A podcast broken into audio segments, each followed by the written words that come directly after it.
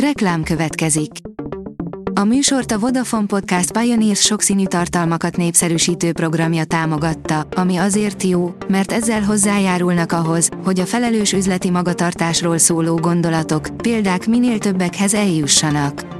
Köszönjük! Reklám hangzott el. A legfontosabb tech hírek lapszemléje következik. Alíz vagyok, a hírstart robot hangja. Ma január 22-e, Vince és Artur névnapja van. A Bitport szerint a blockchain végleg beakaszt az óratekerő autóneppereknek.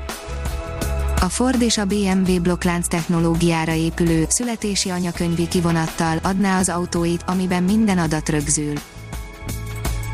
Az EP védené a távmunkában dolgozók pihenőidejét, írja a Minusos az Európai Parlament olyan jogszabály megalkotására szólította fel az Európai Bizottságot, amely biztosítja a megfelelő pihenőidőt a munkájukat otthonról, digitális eszközökkel végzőknek azzal, hogy a munkaidőn túl nem kell elérhetőnek maradniuk munkaadójuk számára, kijelentkezhetnek a munkahelyi hálózatokból.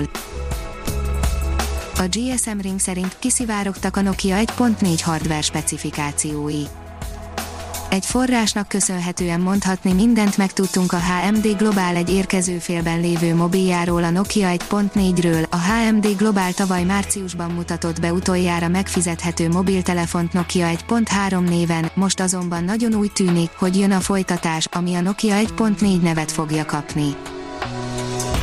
Az IT Business írja, a Huawei által eladott Honor márka első mobilja Bejelentette a Honor új csúcsmobilját, a V405G-t, amely a vállalat első okostelefon modellje azóta, hogy az amerikai szankciók által sújtott Huawei eladta a márkát egy kínai vállalatokból álló konzorciumnak.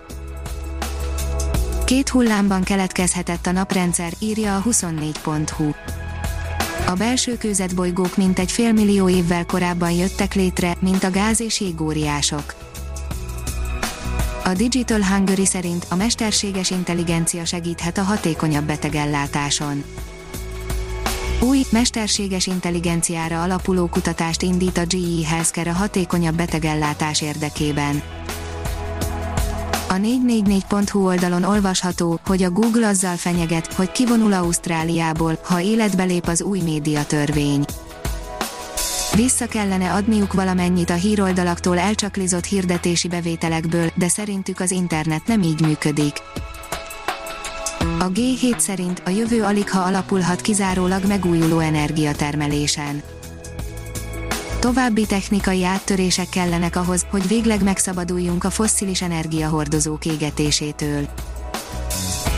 A Liner írja, kudarcba fulladt a NASA holdrakétájának tesztelése a NASA mérnökeinek idő előtt fel kellett függeszteniük a teszteket, ugyanis lángra kapott az Orion űrhajó szállításáért felelős egyik erőforrás. Megvan, kiveheti meg az LG mobilgyártó részlegét, írja a HVD. Az LG Electronics 66 hónapnyi veszteségtermelés után adná el a mobilgyártó részlegét, az üzletet most egy vietnámi vevővel hozták össze.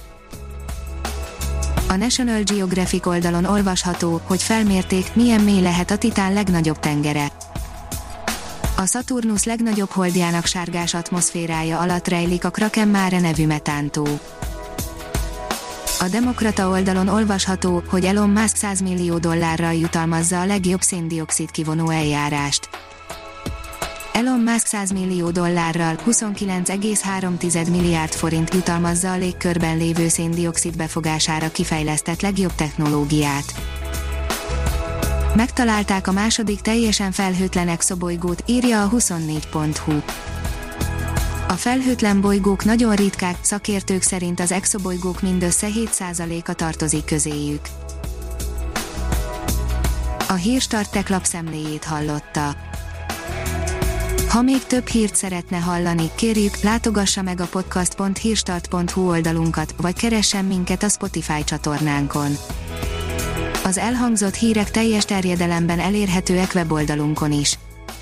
Ha weboldalunkon hallgat minket, az egyel korábbi adás lejátszása automatikusan elindul, beállíthatja, hogy az összes korábbi adás, vagy csak az aktuális tematika hírei következzenek.